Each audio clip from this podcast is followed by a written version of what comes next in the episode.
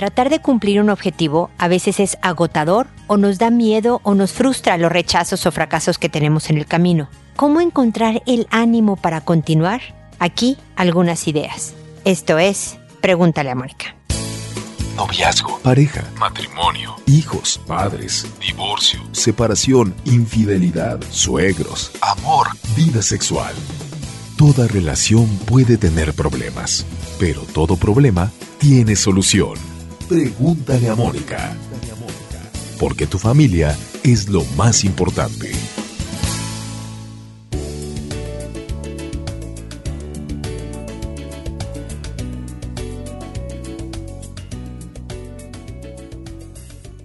Bienvenidos amigos una vez más a Pregúntale a Mónica. Soy Mónica Bulnes de Lara. Como siempre, ya lo saben, feliz de encontrarme con ustedes. Siempre me pone feliz, la verdad. Pregúntale a Mónica es mi bebé consentido. Eh, de estar en contacto, compartiendo experiencias de vida, tratando de proponer sugerencias, ideas, estrategias para hacer de esta vida feliz, que es para lo único que creo que estamos en este planeta, para hacernos una buena vida y tratando de hacer de este un mejor planeta. Estoy en Facebook, Twitter, Instagram, eh, YouTube con videos. Estoy con dos libros y, terminando ya espero ser publicado este año el tercer libro sobre educación de hijos en diferentes temas. Los tengo todos en formato digital por si estás en un país donde no se ha publicado en papel, que es México y Chile, en los únicos países donde se ha publicado en papel. En el resto del planeta estoy en formato digital, así que, hay, y por supuesto en este podcast, hay muchas maneras de contactarme y de poderme hacer sus consultas o de escuchar los diferentes episodios constantemente lo recomiendo porque ahí hay eh, miles ya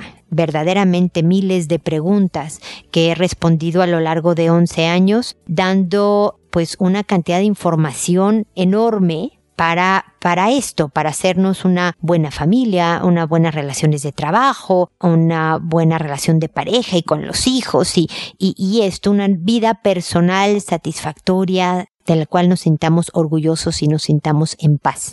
El día de hoy quiero hablar de la persistencia porque, ah, cómo nos cuesta, ¿no? Sobre todo por, en principios de año nuevo en donde ponemos propósitos o, o, cada vez que me peleé con no, ahora sí voy a ser más paciente con el hijo, ahora sí voy a hacer ejercicio, dejar de fumar y, y nos dura un rato y se nos va eh, la energía, la voluntad, las ganas de continuar. No se diga cuando tenemos una mala relación de pareja o estamos mal con el hijo, estamos haciendo una mala estrategia educativa y decidimos, no, ahora sí voy a ser bien eh, exigente con mi hijo, pero con cariñosa firmeza, ¿no? Como dice Mónica.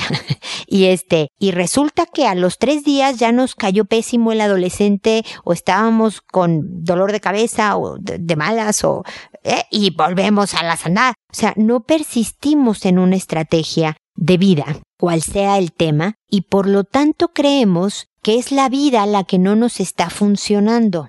Y la verdad es que la clave de muchas cosas, yo lo digo en consulta con mis pacientes, lo digo en charlas, cuando voy a dar conferencias, lo digo con ustedes en los episodios, es que tratar por tres días algo nuevo, cuando llevas años haciéndolo de otra manera, no puedes esperar resultados inmediatos, ¿no? Es verdaderamente el tratar una vez y otra vez y me falló, bueno, va de nuevo y reaccionó mal otra persona, vuelvo a insistir, que se van asentando las cosas, la gente va internalizando eh, la nueva forma de llevarme contigo y por lo tanto después las cosas van funcionando suavemente, fácilmente, más naturalmente, eh, ¿no? Entonces la persistencia es clave. Ahora, ¿cómo se logra? ¿No? Siempre digo yo que a la hora de, por ejemplo, buscar trabajo, es tocar mil puertas.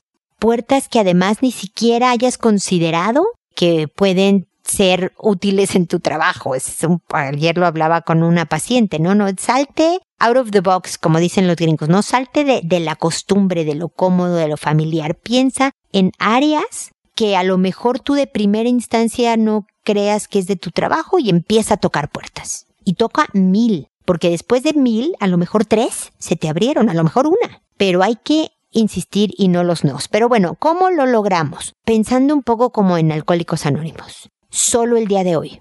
No voy a pensar qué pasó ayer, no voy a pensar qué pasará mañana. A ver, solo hoy, y esta es la idea principal que les quiero dejar en este mensaje inicial del episodio, solo hoy voy a hacer esto. Si es una estrategia con el hijo, solo hoy no le voy a gritar, solo hoy. Mañana no sé. Ayer le grité, bueno, no voy a pensar mañana. Hoy, hoy no le grito. Y al día siguiente vuelves a pensar en el solo hoy. Solo hoy voy a tocar a cinco puertas. Me han rechazado 450 mil veces, hoy solo voy a tocar a cinco.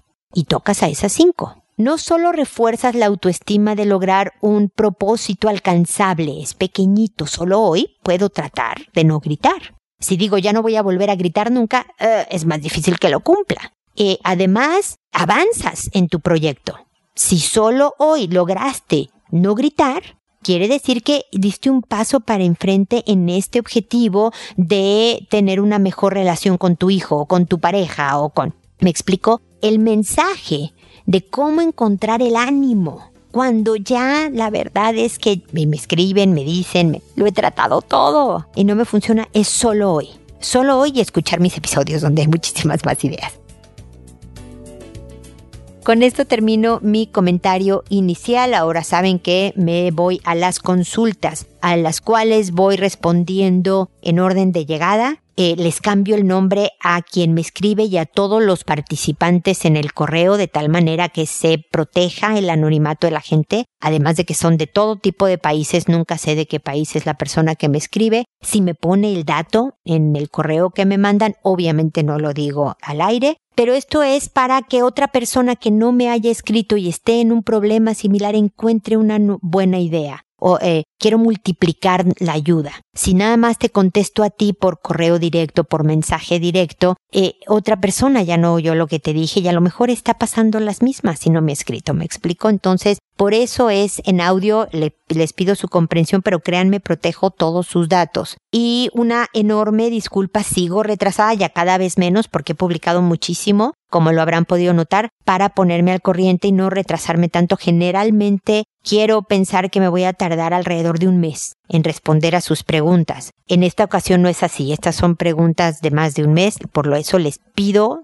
muchísimos perdones. Ojalá todavía cuente con su preferencia, su confianza eh, y, su paciencia por, un error técnico tremendo que tuvimos el año pasado, pero que ya se solucionó y por eso me estoy poniendo al día. Entonces, para no retrasarme más, empiezo con Susana, que me dice, querida Mónica, me gusta mucho escucharte y poner en práctica tus sabios consejos. Gracias por lo de sabio, Susana. Estoy comprometida con un gran hombre, trabajador y excelente padre. Me ayuda en todo, sabe cocinar y es muy organizado. Me mudé con él y sus dos hijas. Después de cuatro años tuvimos nuestra bebé que actualmente tiene un año y ocho meses. Su niña de 14 está rebelde, pues hace casi un año su mamá se mudó a cuatro horas de distancia porque fue diagnosticada con bipolaridad y quería un tiempo para explorar y no ve a la niña a menos que haya una actividad familiar. A veces la niña se comporta bien, pero últimamente es grosera, me llama por sobrenombres, hace cosas para fastidiar a su padre o a mí, más a su padre que constantemente lucha para que saque buenas calificaciones. Se encierra en su cuarto y solo sale a comer. En el hogar hay mucha tensión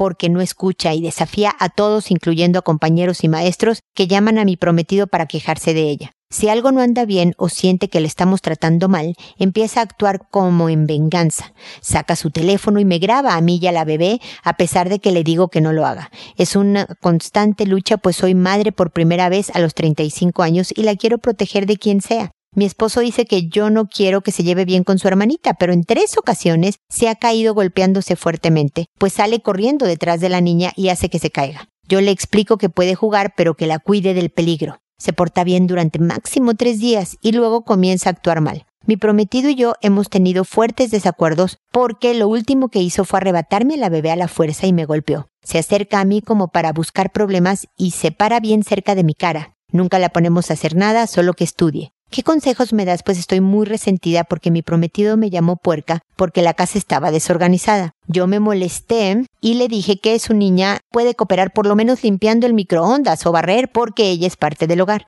Y me dijo que ella no tiene que hacer nada, que solo limpiara su cuarto y baño cuando él mismo fue el de la idea de que ayudara con algo mínimo como poner agua en la nevera y ayudar con traer comida. Me la paso cocinándoles y haciendo la compra para que no les falte nada. También aporto dinero. Gasto demasiado en comida incluyendo restaurantes. Me gustaría hacer una huelga y no cocinarles, pues me hirió mi ego y sobre todo desautorizándome, para que su hija se sienta con derecho de también maltratarme. Ayúdame, quiero tener una sala relación, pero no a base de maltratos, quiero darme a respetar. A ver, mi querida Susana, gracias por, por tu correo. Me gustaría que ojalá puedas poner también a tu prometido a escuchar mi respuesta, porque ustedes son los adultos más cercanos a esta joven, porque me dices que a su mamá no la ve casi nada, y son los que están involucrados en, en su crianza de primera mano, por supuesto. Y lo que te tengo que decir es que esta niña de 14 años está muy lastimada, está herida, tiene miedo y por lo tanto se porta pésimo. Tú creerías que una persona asustada y con miedo pues lloraría y se vería débil y se pondría en un rincón con una vocecita diciendo me siento muy triste porque pues mi mamá prácticamente me abandonó, además de tener una mamá complicada con mucha inestabilidad emocional por esto de la bipolaridad. Y ahora mi papá tiene una nueva esposa o prometida o cuasi esposa que además le dio otra niña. Y en el corazón de mi papá yo perdí un espacio. Eso es a los ojos de la niña, aunque no sea cierto. Tú sabes, bueno, tú, tú, solo tienes uno. Pero como papá puedes tener 400 hijos que a todos los quieres con el alma. Con unos te llevas mejor que con otros, pero a todos los quieres con el alma. Ese amor no se reparte, ese amor se multiplica, el de padres a los hijos. Pero como niña de 14 años, que además estoy adolescente, ya de por sí una edad vulnerable, frágil, eh, difícil para mí como niña de 14 años, todas estas circunstancias que han hecho los adultos a mi alrededor, ¿eh? Yo no. Yo no. Mis papás fueron los que se separaron, yo no los separé. Mi papá fue el que se consiguió una nueva novia y tuvo una nueva bebé, yo no hice todo esto. Entonces, sin yo de verla ni temerla, me organizan un escenario que no me encanta, en donde yo pierdo, siento que pierdo al único papá que me queda porque ya tiene una bebé nueva que además cuando son bebés son encantadores. ¿No? Imagínate, tiene un año ocho meses. Es la cosa seguramente más comestible a besos que, que haya existido tu hija, Susana. Y yo sé que estoy difícil y yo sé que estoy insoportable porque estoy adolescente y entonces sé que no debo de ser bien agradable y entonces más me roba esta pequeñita atención y cariño de mi papá. ¿Y quién ha provocado todo esto? Pues también la mujer que le dio esta niña a mi papá su prometida, o sea, tú, Susana. Pero todo esto es dolor y miedo. Eso no quiere decir que debas de permitirle que sea agresiva, grosera, pero es un poco de comprensión para generar empatía y decir, ah, mira, le estás pasando mal.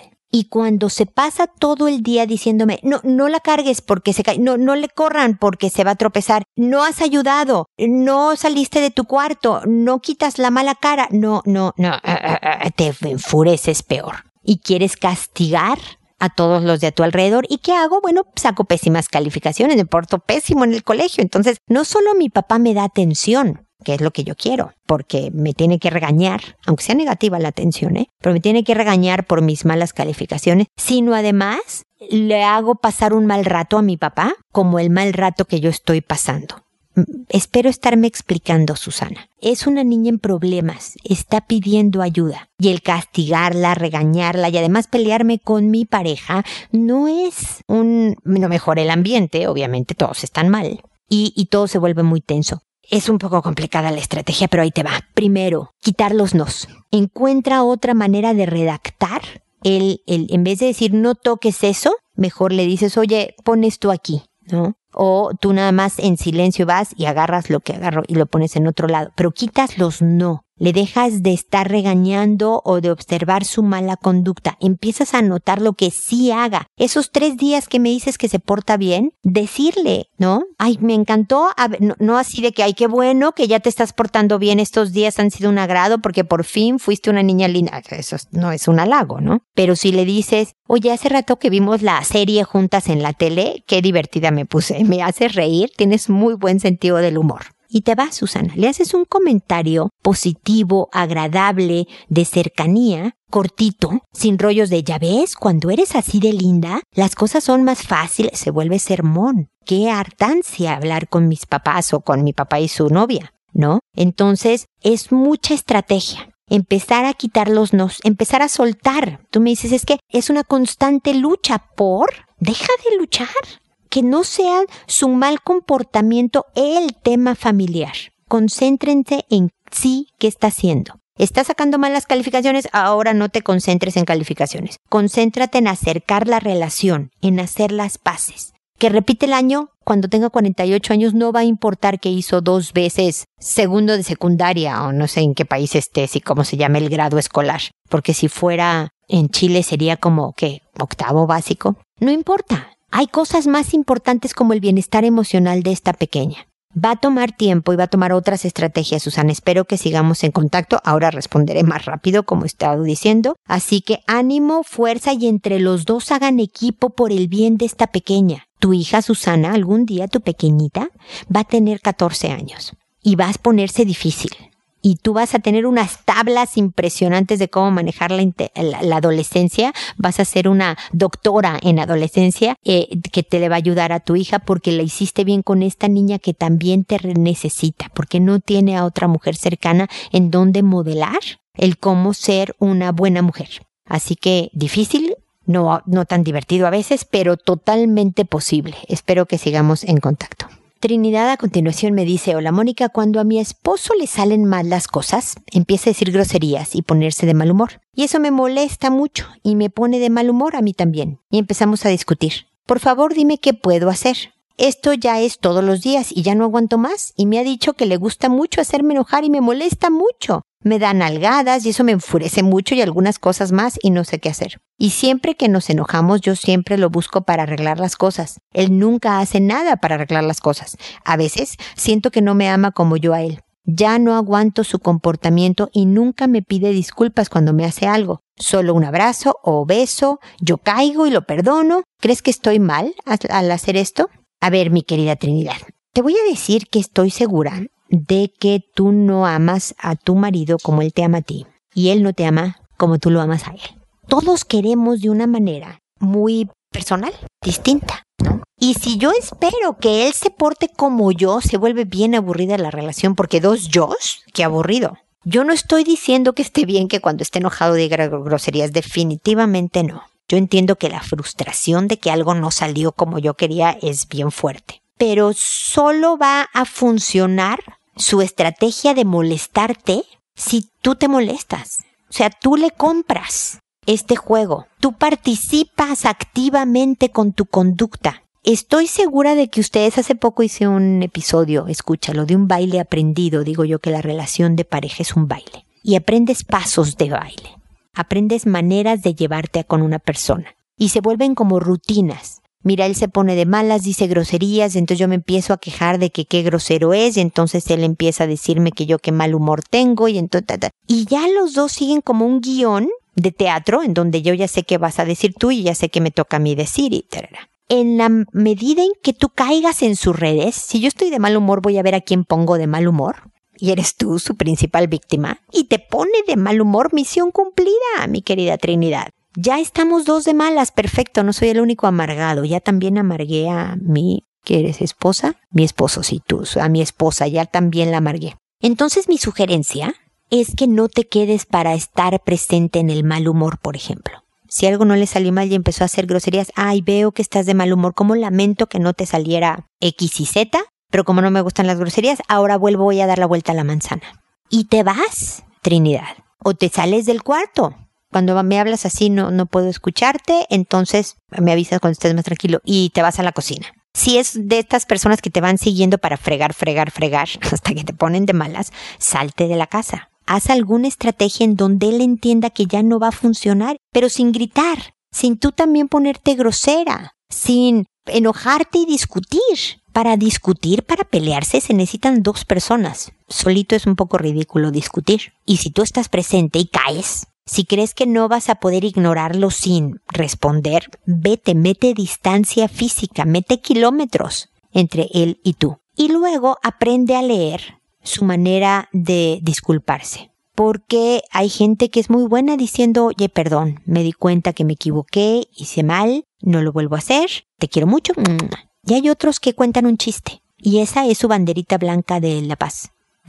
Es su manera de decir lo mismo, me equivoqué, perdón, ya estamos bien tú y yo. Y tal vez para tu esposo el darte un abrazo y un beso Es su manera de hacer las paces. Tú eres buena para acercarte a decir, bueno, ya, ya pasó esto, volvamos a, a pensar en reconciliarnos, ¿no? Él seguramente es bueno para otras cosas en la casa, contigo, a lo mejor es el, el, el que logra calmarte, a lo mejor no es el que logra molestarte, pero a lo mejor es el mejor administrador que tú, eh, eh, me explico, uno aporta unas cosas en la relación, otro aporta otras. Esa es la maravilla de ser dos personas distintas. Ese es el chiste de ser dos personas diferentes.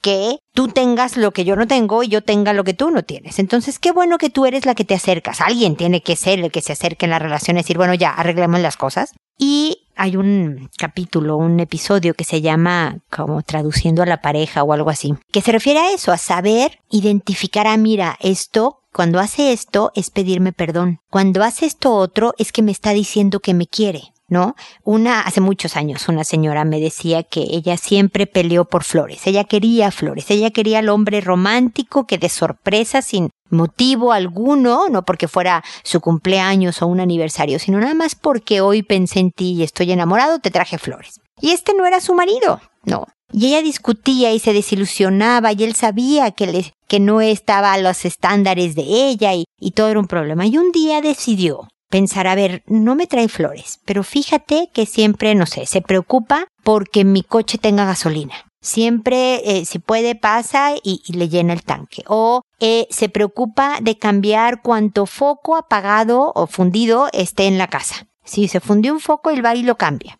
O, y estoy diciendo de varias personas, no solo de esta señora, ¿no? O él es súper paciente con los niños cuando yo estoy desesperada y ya no puedo más. Este, él me echa la mano, me apoya, somos equipo y él entra en función como padre porque yo tengo mucho menos paciencia. Y cada vez que él apoyaba como papá, que él cambiaba un, un, foco, que él le ponía gasolina, es lo mismo que traerme flores. Es como si me dijera, te quiero y porque te quiero te cuido. Y esta es mi manera de cuidarte.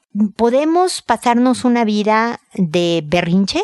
De no tener la persona a nuestro lado que nuestra cabeza, una imagen idealista y fantasiosa, nos puso o podemos disfrutar lo que sí tenemos, Trinidad. Así que, bueno, espero que estas ideas te ayuden, ánimo. Eh, una parte es enseñar a tu marido cómo tratarte y otra es aceptar ciertas cosas como son. Así que, bueno, espero que sigamos en contacto de todas maneras. Verónica, por otro lado, me dice, estimada Mónica, estoy un poquito complicada con mi hijo de 2.6 años. Soy mamá soltera, vivo en la casa de mis papás en donde mi hijo Agustín es el único nieto, centro de atención, consentido, etc.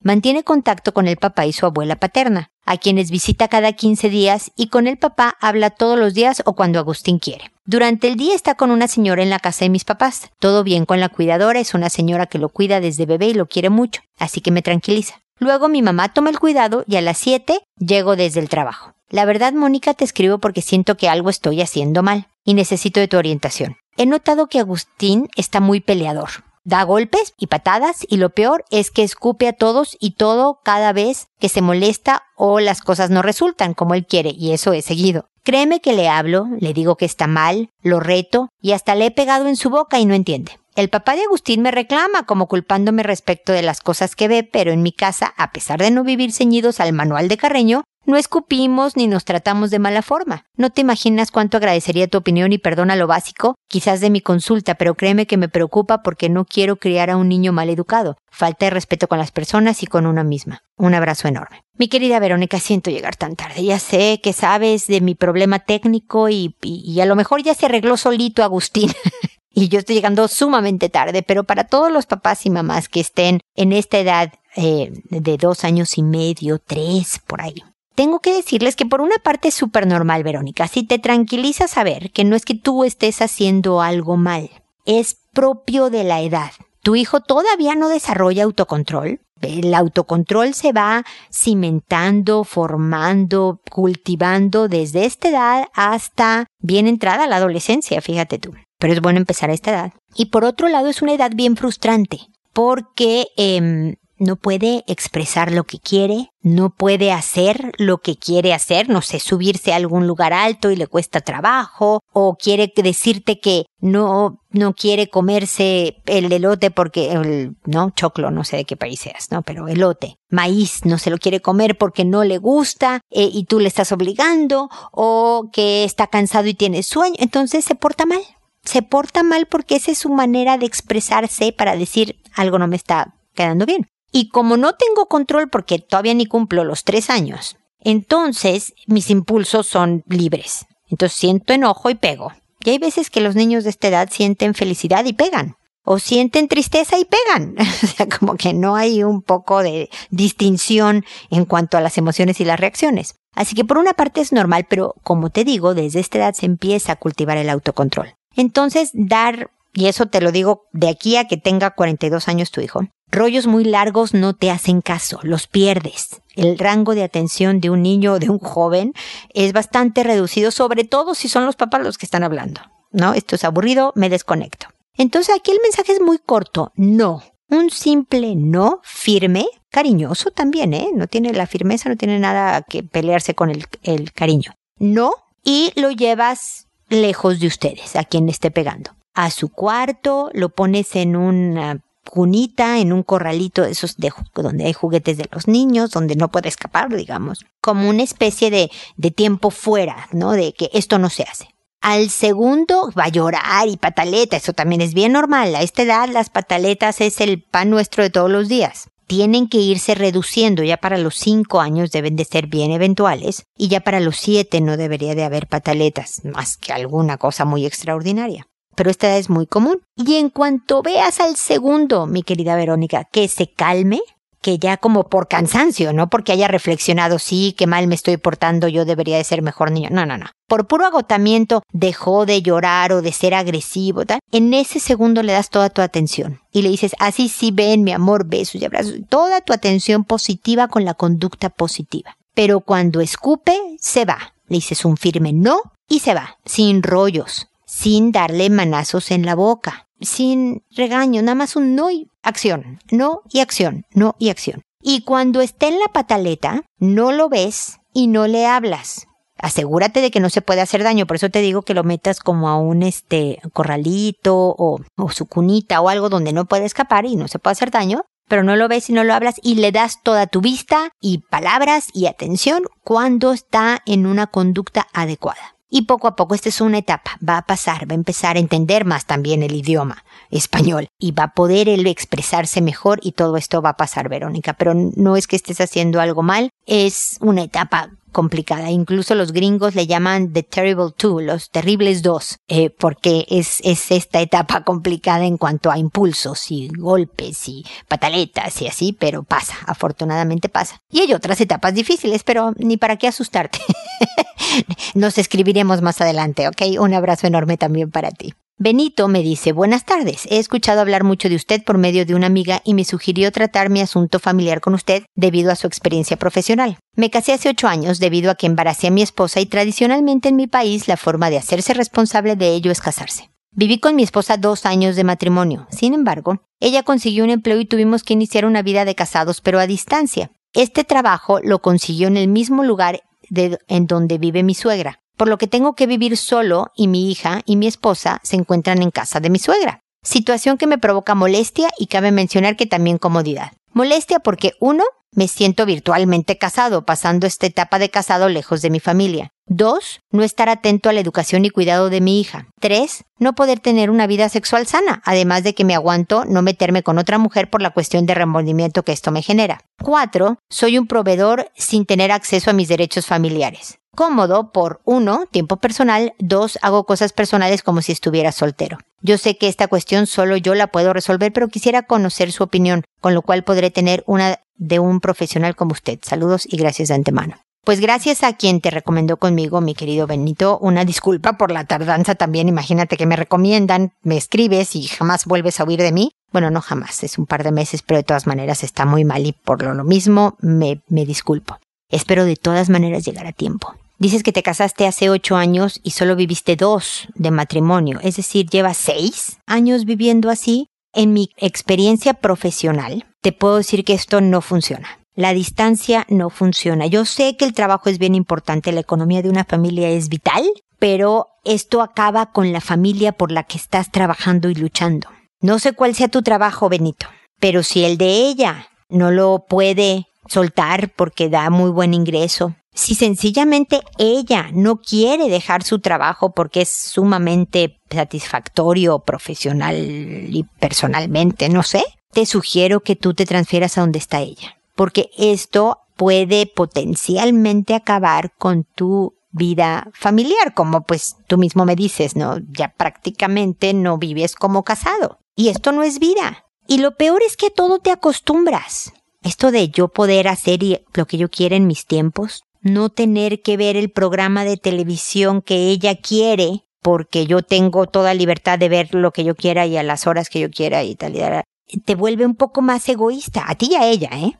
¿No? El, el conceder de, bueno, está bien, vamos a hacer lo que tú quieres, ¿no? Vamos a ver esta película que tú quieres ver en la tele porque pues, te gustan a ti también, ¿no? Me hace bien decirte, haz lo que tú quieras, hagamos lo que tú quieras, y, y, también hace bien en la relación que se haga lo que yo quiero. Y, o sea, toda esta convivencia diaria del día a día, diaria del día a día es evidente, ¿va? Pero esta convivencia de todos los días de amanecí de malas y tener que ser paciente, de tener una mala época y entonces yo te apoyo y te consiento y te animo porque ahí estoy para ver tu mal día eh, conocer a tu hija y crecer en los primeros años que son fundamentales para el vínculo con el papá, la relación cotidiana y yo te visto y yo te cambio un pañal y yo te llevo al, al kinder y todo, es básico. El trabajo es muy importante, la familia es vital, Benito. Entonces, pues este año que empieza, pues el proyecto que sea, volvamos a estar juntos como se acomoden las fichas, me parece la mejor de las ideas. Yo sé que a lo mejor el problema no es esto del trabajo, sino el hecho de que se casaron porque estaban embarazados. Analicen toda esta relación porque el compromiso no es solo darle a la hija un papá y una mamá, pues se supone que para eso te casas, ¿no? Para, oye, démosle un papá y una mamá en el mismo techo. O no, fíjate que no estamos para estar casados tú y yo, en realidad hicimos una hijita juntos, siempre estaremos unidos. Por eso vamos a tratar de ser los mejores papás dentro de la distancia. Y te vuelvo a recomendar lo mismo, Benito. Como tienes una hija, yo te recomendaría irte a la misma ciudad en donde vive tu hija. Aunque ya no vuelvas a vivir con tu mujer porque se separen. Pero tu hija necesita poderte llamar cuando quiera y poderte ver cuando quiera. No estos 15 días que pone la ley cada 15 días. No, no, no. Cuando quiera. Entonces sé que te estoy poniendo un desafío alto, porque es replantearte tu vida entera, tu vida personal y tu vida profesional, pero es ser congruente con las prioridades. Y yo creo que a pesar de que se hayan casado porque estaban embarazados, la pueden hacer. Porque obviamente se embarazaron porque pues andaban y porque se querían y porque, ¿no? Por eso tuvieron relaciones y... Entonces la pueden hacer todavía, pero el compromiso está en verdaderamente en las buenas y en las malas. Y en las malas es todo esto. Me voy a mudar y vamos a vivir juntos. Y la vamos a pasar bien y la vamos a pasar mal, pero la vamos a pasar juntos. Y aprendo a lo que es un matrimonio. Y por eso tú y yo, esposa mía, vamos a escuchar todos los episodios de Pregúntale a Mónica para que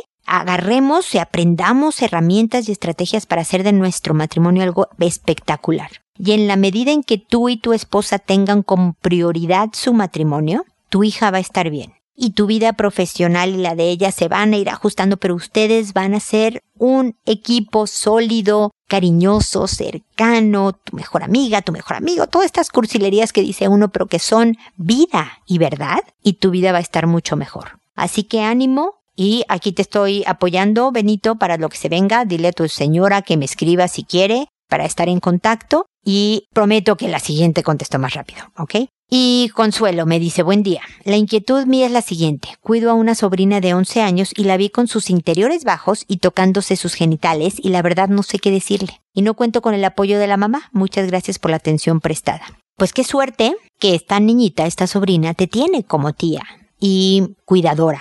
Consuelo. Porque si la mamá no está muy en estos temas, necesita esta niña quien le diga la verdad de la vida, ¿no? Y yo creo que el salirte a caminar, camina con ella. Invítale un helado, váyanse a ver escaparates a las tiendas. o váyanse a un parque para que nadie más las pueda oír, ¿no? Y caminen por ahí, pero dile que a esta edad las hormonas te juegan jugarretas y conocer tu cuerpo y saber cómo se siente y qué se siente bonito y qué no es tan padre sentir y tal y tal es bien importante y natural, pero que hay que tener cuidado porque cuando te estás explorando demasiado puedes perder atención en otras cosas importantes de la vida, puedes lastimarte puedes, eh, que se llama muchas veces provocarse placer tocándote los genitales, eh, se llama masturbación, dile todos los términos. Y que cuando te da por masturbarte demasiado puedes volverte egoísta en la relación sexual y cuando tengas eventualmente pareja, no te va a gustar como lo haga el otro porque tú lo haces mejor.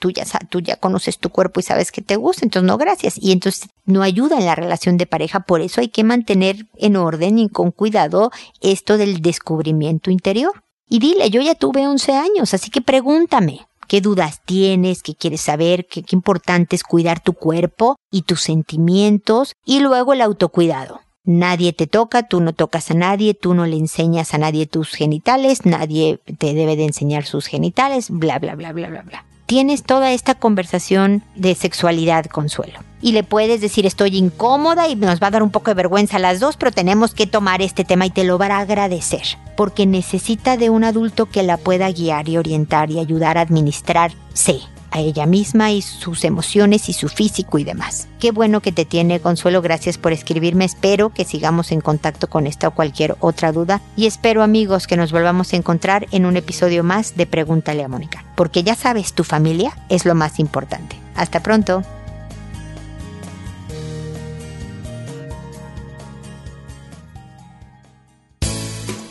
¿Problemas en tus relaciones?